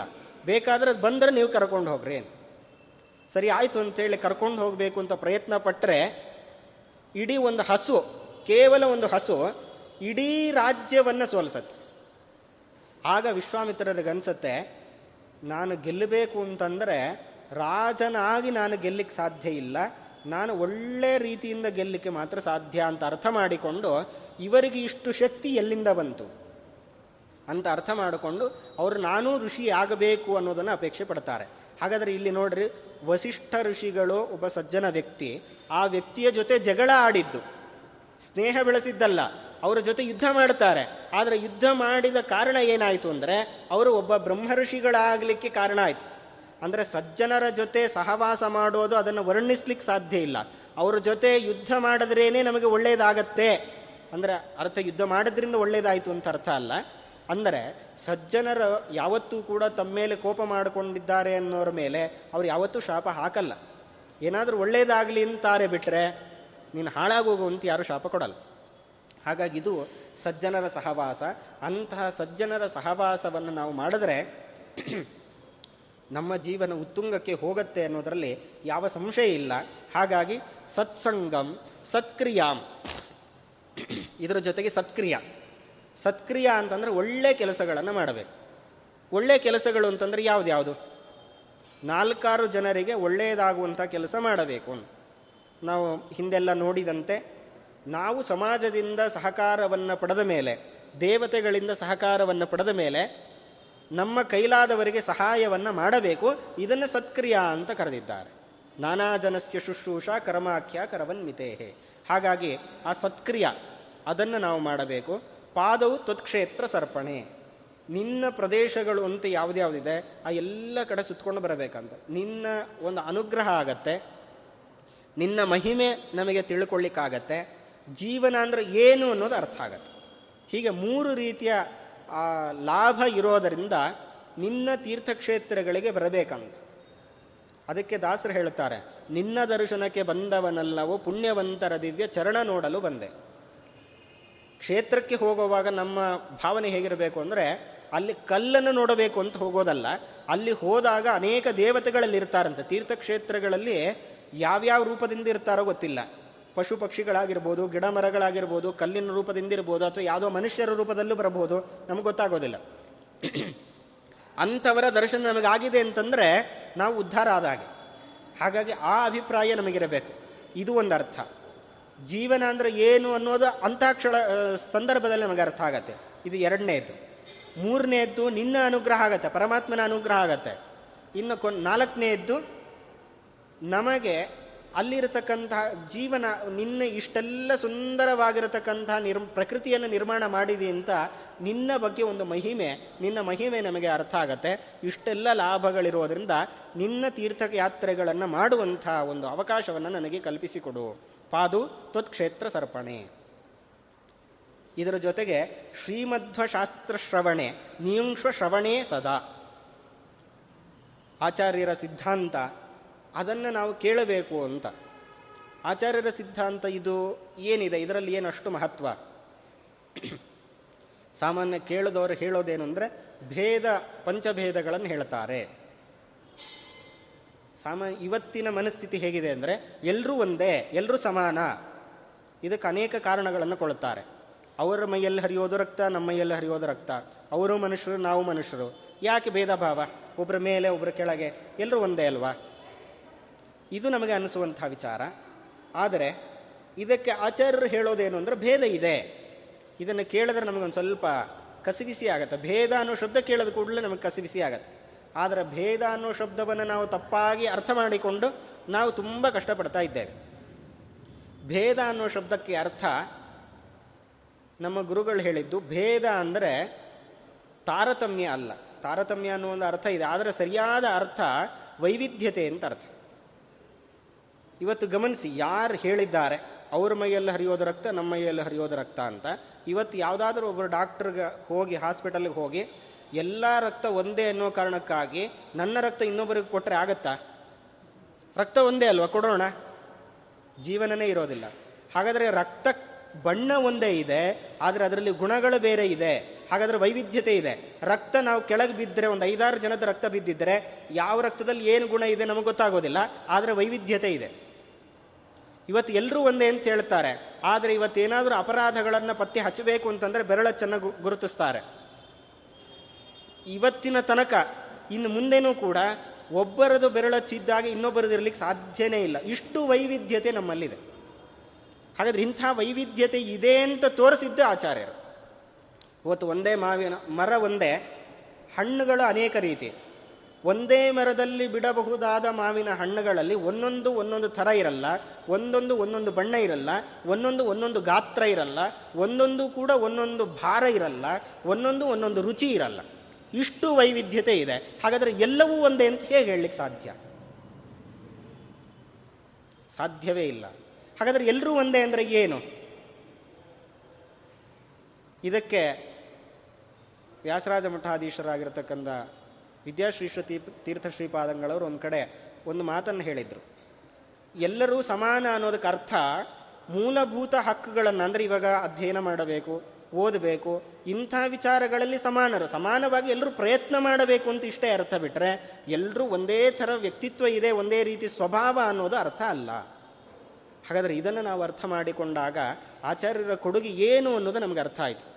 ವೈವಿಧ್ಯತೆಯೇ ಇಲ್ಲ ಅಂತ ಸುಮಾರು ಜನ ಹೇಳ್ತಾ ಇದ್ರು, ಆದರೆ ಈ ಪ್ರಪಂಚದಲ್ಲಿ ವೈವಿಧ್ಯತೆ ಇದೆ ಅನ್ನೋದನ್ನು ಸ್ಪಷ್ಟಪಡಿಸಿದ್ರು. ಯಾಕೆ ಅದನ್ನು ಹೇಳಬೇಕಾಗಿತ್ತು? ನಮ್ಮ ಎಲ್ಲರ ಅನುಭವಕ್ಕಿದೆ. ಆದರೆ ಆಚಾರ್ಯರು ಯಾಕೆ ಹೇಳಿದ್ದು ಅಂದರೆ, ಕೆಲವರೆಲ್ಲ ಇಲ್ಲ ಇಲ್ಲ ಇಲ್ಲ ಅಂತ ಹೇಳ್ಕೊಂಬಂದರು. ಎಲ್ಲರೂ ಒಂದೇ, ವ್ಯತ್ಯಾಸ ಇಲ್ಲ. ಈ ಭಾವನೆ ಬಂದಾಗ, ಇಲ್ಲ ಎಲ್ಲರೂ ಒಂದೇ ಅಲ್ಲ, ವೈವಿಧ್ಯತೆ ಇದೆ ಅನ್ನೋದನ್ನು ಆಚಾರ್ಯರು ಸ್ಪಷ್ಟಪಡಿಸಿದ್ದಾರೆ. ಹಾಗಾಗಿ ಇಂಥ ವಿಚಾರಗಳನ್ನು ನಾವು ತಿಳ್ಕೊಳ್ಬೇಕು. ಇವತ್ತು ವೈವಿಧ್ಯತೆ ಇದೆ ಅಂತ ಅರ್ಥ ಇರೋದ್ರಿಂದಲೇ ಸಮಾಜ ಒಂದು ಆರೋಗ್ಯಕರವಾದ ರೀತಿಯಲ್ಲಿದೆ. ಒಂದು ವೇಳೆ ವೈವಿಧ್ಯತೆ ಇಲ್ಲ ಅಂತಾಗಿದ್ದರೆ ಎಲ್ಲರೂ ಹೊಡೆದಾಡ್ಕೊಂಡು ಬಡದಾಡ್ಕೊಳ್ತಾ ಇದ್ರು. ಅವನಿಗೆ ಹತ್ತು ಸಾವಿರ ಯಾಕೆ? ನನಗೆ ಯಾಕಿಲ್ಲ? ಅವನೇ ಯಾಕೆ ಬಾಸ್ ಆಗಬೇಕು? ಆ ಕಚೇರಿಯಲ್ಲಿ ಹೆಡ್ ಆಗಬೇಕು? ನಾನು ಯಾಕೆ ಆಗಬಾರದು? ಒಬ್ಬನು ಕಸ ಗುಡಿಸೋನು ಇರ್ತಾನೆ. ಇನ್ನೊಬ್ಬನ ಸ್ವಲ್ಪ ಅದಕ್ಕಿಂತ ಹೆಚ್ಚಿನ ಇರ್ತಾನೆ. ಇಡೀ ಒಂದು ಸಂಸ್ಥೆಯನ್ನು ನೋಡಿಕೊಳ್ಳುವಂಥ ವ್ಯಕ್ತಿ ಇರ್ತಾನೆ. ಹಾಗಾದರೆ ಈ ವೈವಿ ಈ ವ್ಯವಸ್ಥೆ ಯಾಕೆ ಬಂತು? ಎಲ್ಲರೂ ಒಂದೇ ಅಂತಾದರೆ ಕಸ ಗುಡಿಸೋನ್ನ ತಗೊಂಡು ಹೋಗಿ ಆ ಚೇರ್ ಮೇಲೆ ಕೂಡಿಸಿ. ಸಾಧ್ಯ ಇದೆಯಾ? ಇಲ್ಲ. ಯಾಕೆ ಮಾತಾಡ್ತಾರೆ? ಇಲ್ಲ, ಅವನು ಅಷ್ಟೇ ಓದಿದ್ದು. ಅವನ ಯೋಗ್ಯತೆ ಅಷ್ಟೇ ಇದೆ. ಹಾಗಾದರೆ ಬಾಯಲ್ಲಿ ಮಾತ್ರ ಎಲ್ಲರೂ ಒಂದೇ ಅಂತ ಹೇಳ್ತಾರೆ, ಆದರೆ ನಮ್ಮ ಆಚರಣೆಯಲ್ಲಿ ಸಾಧ್ಯನೇ ಇಲ್ಲ, ವೈವಿಧ್ಯತೆ ಇದ್ದೇ ಇದೆ. ಅನ್ನೋ ಕಾರಣಕ್ಕಾಗಿ ನಾವು ಇನ್ನೊಬ್ಬರನ್ನು ಹೊಡೆಯೋದು ಬಡಿಯೋದು ಕಡಿಮೆ ಆಗಿದೆ. ಹಾಗಾದರೆ ಇದು ಆಚಾರ್ಯರು ನಮ್ಮ ಸಮಾಜಕ್ಕೆ ಕೊಟ್ಟಿರತಕ್ಕಂತಹ ಒಂದು ದೊಡ್ಡ ಕೊಡುಗೆ. ಹಾಗಾಗಿ ಶ್ರೀಮಧ್ವ ಶಾಸ್ತ್ರ ಶ್ರವಣೆ, ನಿಯುಂಕ್ಷ್ವ ಶ್ರವಣೆ ಸದ. ಅದರ ಬಗ್ಗೆ ವಿಚಾರ ಮಾಡುವಂತಹ ಮನಸ್ಸನ್ನು, ನನ್ನ ಕಿವಿಗಳು ಅದರ ಬ, ಅದನ್ನು ಕೇಳ್ತಾ ಇರಲಿ. ಹಯಾಸ್ಯ ಚಕ್ಷುಂಶಿ ಚಮೆ ದರ್ಶನೇ ನಿನ್ನನ್ನು ನೋಡುವಂತಹ ಒಂದು ಭಾಗ್ಯ ಅದು ನನ್ನ ಕಣ್ಣಿಗೆ ಸಿಗಲಿ. ನಿನ್ನನ್ನು ನೋಡೋದ್ರಿಂದ ನನ್ನ ಕಣ್ಣುಗಳು ಅದು ಸಾರ್ಥಕ ಆಗತ್ತೆ. ಕರೋತ್ವದರ್ಚನೆ ನಿತ್ಯಂ ಸುಖತೀರ್ಥಸ್ಯ ಲೇಖನೆ. ನನ್ನ ಕೈಗಳು ನಿನ್ನ ಪೂಜೆ ಮಾಡುವಂತಹ ಒಂದು ಭಾಗ್ಯವನ್ನು ಕರುಣಿಸು. ಸುಖತೀರ್ಥಸ್ಯ ಲೇಖನೆ. ಆಚಾರ್ಯರ ಶಾಸ್ತ್ರದ ಒಂದೊಂದು ಅಕ್ಷರಗಳನ್ನು ಬರೆಯುವಂಥ ಒಂದು ಭಾಗ್ಯವನ್ನು ನನಗೆ ಕರುಣಿಸು. ಘ್ರಾಣಂ ಭವತು ನಿರ್ಮಾಲ್ಯ, ಘ್ರಾಣನೇ ನಮನೇ ಶಿರಃ. ನನ್ನ ಮೂಗು ನಿನ್ನ ಪಾದದಲ್ಲಿ ಇರುವಂತಹ ಪುಷ್ಪಗಳ ಪರಿಮಳವನ್ನು ಆಘ್ರಾಣ ಮಾಡುವಂತೆ ಮಾಡು. ನನ್ನ ತಲೆ ನಿನ್ನನ್ನು ಬಾಗಿ ನಮಿಸುವಂತೆ ಅನುಗ್ರಹ ಮಾಡು. ದೇಹಿ ಮೇತು ಜ್ಞಾನಭಕ್ತಿ ಪಶುಪುತ್ರ ಧನಾಧಿಕಂ. ಕೊನೆಗೊಂದು ಪ್ರಾರ್ಥನೆ ಮಾಡ್ತಾರೆ. ನನಗೆ ಜ್ಞಾನವನ್ನು ಕೊಡು, ಭಕ್ತಿಯನ್ನು ಕೊಡು. ಪಶುಪುತ್ರ ಸಂಪತ್ತು, ಆಯುಷ್ಯ, ಆರೋಗ್ಯ ಎಲ್ಲವನ್ನು ಕೊಡು ಅಂಥೇಳಿ ನಾವು ಹೀಗೆ ದೇವರಲ್ಲಿ ಪ್ರಾರ್ಥನೆ ಮಾಡಬೇಕು ಅಂತ ಹೇಳ್ತಾ ಪ್ರಾರ್ಥನಾ ದಶಕಂ ಚೈತತ್ ತ್ರಿಕಾಲೇ ಯಪ್ಪಟೇನ್ನರಹ ತಸ್ಯಾಭೀಷ್ಟಂ ಹಯಾಸ್ಯೋಸೋ ಅಸೌ ದತ್ವಾ ರಕ್ಷತಿ ಸರ್ವದಾ. ಹೀಗೆ ಹತ್ತು ರೀತಿಯ ಪ್ರಾರ್ಥನೆಗಳನ್ನು ದೇವರಲ್ಲಿ ಮಾಡಬೇಕು. ಐದು ಬೇಡ, ಐದು ಬೇಕು. ಹೀಗೆ ಹತ್ತು ರೀತಿಯ ಪ್ರಾರ್ಥನೆಗಳನ್ನು ದೇವರಲ್ಲಿ ಸಲ್ಲಿಸಬೇಕು ಅಂತ ರಾಜರು ಪ್ರಾರ್ಥನೆಯ ಸಲ್ಲಿಸುವ ಕ್ರಮವನ್ನು ನಮಗೆ ತಿಳಿಸಿಕೊಟ್ಟಿದ್ದಾರೆ. ಅದರಂತೆ ನಮ್ಮ ಜೀವನದಲ್ಲಿ ನಾವು ಇದನ್ನು ಅಳವಡಿಸಿಕೊಂಡು ದೇವರಲ್ಲಿ ಹೇಗೆ ಕೇಳಬೇಕು ಅನ್ನೋದನ್ನು ನಮಗೆ ತಿಳಿಸಿಕೊಟ್ಟಿದ್ದಾರೆ. ಕೆಲವರು ಚಿಕ್ಕ ಚಿಕ್ಕ ಮಕ್ಕಳಿಗೆ ತಂದೆ ತಾಯಿಯಲ್ಲಿ ಏನು ಕೇಳಬೇಕು ಗೊತ್ತಿರಲ್ಲ. ಏನು ಬೇಕಾದರೂ ಕೊಡ್ತಾರೆ. ಆದರೆ ಯಾವುದೋ ಚಿಕ್ಕ ಪುಟ್ಟದ್ದು ಕೇಳಿದ್ರೆ ಅಷ್ಟನ್ನೇ ಕೊಡ್ತಾರೆ. ಏನೂ ಕೇಳದೆ ಇದರ ತಾಯಿ ಜೊತೆ ಮಗನಿಗೆ ಬೇಕಾದನ್ನೆಲ್ಲ ಕೊಡ್ತಾರೆ. ಹಾಗೆ ನಾವು ದೇವರಲ್ಲಿ ಏನು ಕೇಳ್ತೀವೋ ಅಷ್ಟನ್ನು ಕೊಡ್ತಾನೆ. ಆದರೆ ಎಲ್ಲ ಬೇಕು ಅಂತಾದರೆ ನಾವು ಏನು ಕೇಳೋದು ಬೇಡ. ನನಗೇನು ಬೇಕು ನಿಂಗೆ ಗೊತ್ತಿದೆಯಲ್ಲ? ಅಷ್ಟು ಸಾಕು. ಆ ಕ್ರಮವನ್ನು ನಮಗೆ ತಿಳಿಸಿಕೊಟ್ಟಿದ್ದಾರೆ. ಅಂದರೆ ಯಾವುದನ್ನು ಕೇಳೋದರಿಂದ ನಮಗೆ ಎಲ್ಲವೂ ಸಿಗತ್ತೋ ಅಂಥ ಒಂದು ಅದ್ಭುತವಾದ ರೀತಿಯನ್ನು ಕ್ರಮವನ್ನು ರಾಜರು ನಮಗೆ ತಿಳಿಸಿಕೊಟ್ಟಿದ್ದಾರೆ. ನಾಲ್ಕು ದಿನಗಳ ಕಾಲದಲ್ಲಿ ಯಥಾಮತಿಯಾಗಿ ಅನುವಾದ ಮಾಡಲಿಕ್ಕೆ ಪ್ರಯತ್ನವನ್ನು ಮಾಡಿದ್ದೇನೆ. ಎಲ್ಲವೂ ಕೂಡ ಪರಮಾತ್ಮನ ಅನುಗ್ರಹದಿಂದ, ರಾಜರ ಅನುಗ್ರಹದಿಂದ, ವ್ಯಾಸರಾಜರು, ರಾಯರು ಮತ್ತು ನಮ್ಮ ಗುರುಗಳ ಎಲ್ಲರ ಅನುಗ್ರಹದಿಂದ ನನ್ನ ಯಥಾಶಕ್ತಿ, ಯಥಾಮತಿಯಾಗಿ ವಿಚಾರಗಳನ್ನು, ಅಭಿಪ್ರಾಯಗಳನ್ನು ನಾನು ಹಂಚಿಕೊಂಡಿದ್ದೇನೆ. ಇದರಲ್ಲಿ ಅನೇಕ ಲೋಪದೋಷಗಳಿರುವ ಸಾಧ್ಯತೆಗಳಿದೆ. ಅದೆಲ್ಲವೂ ಕೂಡ ನನ್ನ ಪ್ರಮಾದದಿಂದ ನಡೆದಿದ್ದು.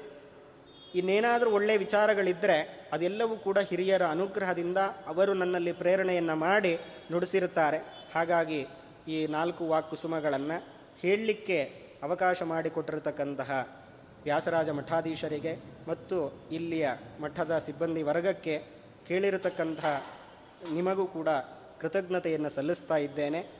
ಹಾಗೆ ಈ ನಾಲ್ಕು ವಾಕ್ ಕುಸುಮಗಳನ್ನು ಗುರುಗಳ ಅಂತರ್ಯಾಮಿಯಾದ ಆ ಪರಮಾತ್ಮನಲ್ಲಿ ಸಮರ್ಪಣೆಯನ್ನು ಮಾಡ್ತಾ ಇದ್ದೇನೆ. ಶ್ರೀಕೃಷ್ಣ ಅರ್ಪಣಮಸ್ತು ಕಾಯೇನ ವಾಚ ಮನಸೇಂದ್ರಿಯೈರ್ವಾ ಬುದ್ಧ್ಯಾತ್ಮನಾವ ಪ್ರಕೃತೆ ಸ್ವಭಾವಾತ್. ಕರೋಮಿ ಅದ್ಯತ್ ಸಕಲಂ ಪರಸ್ಮೈ ನಾರಾಯಣಾಯೇತಿ ಸಮರ್ಪಯಾಮಿ. ಶ್ರೀಕೃಷ್ಣಾರ್ಪಣಮಸ್ತು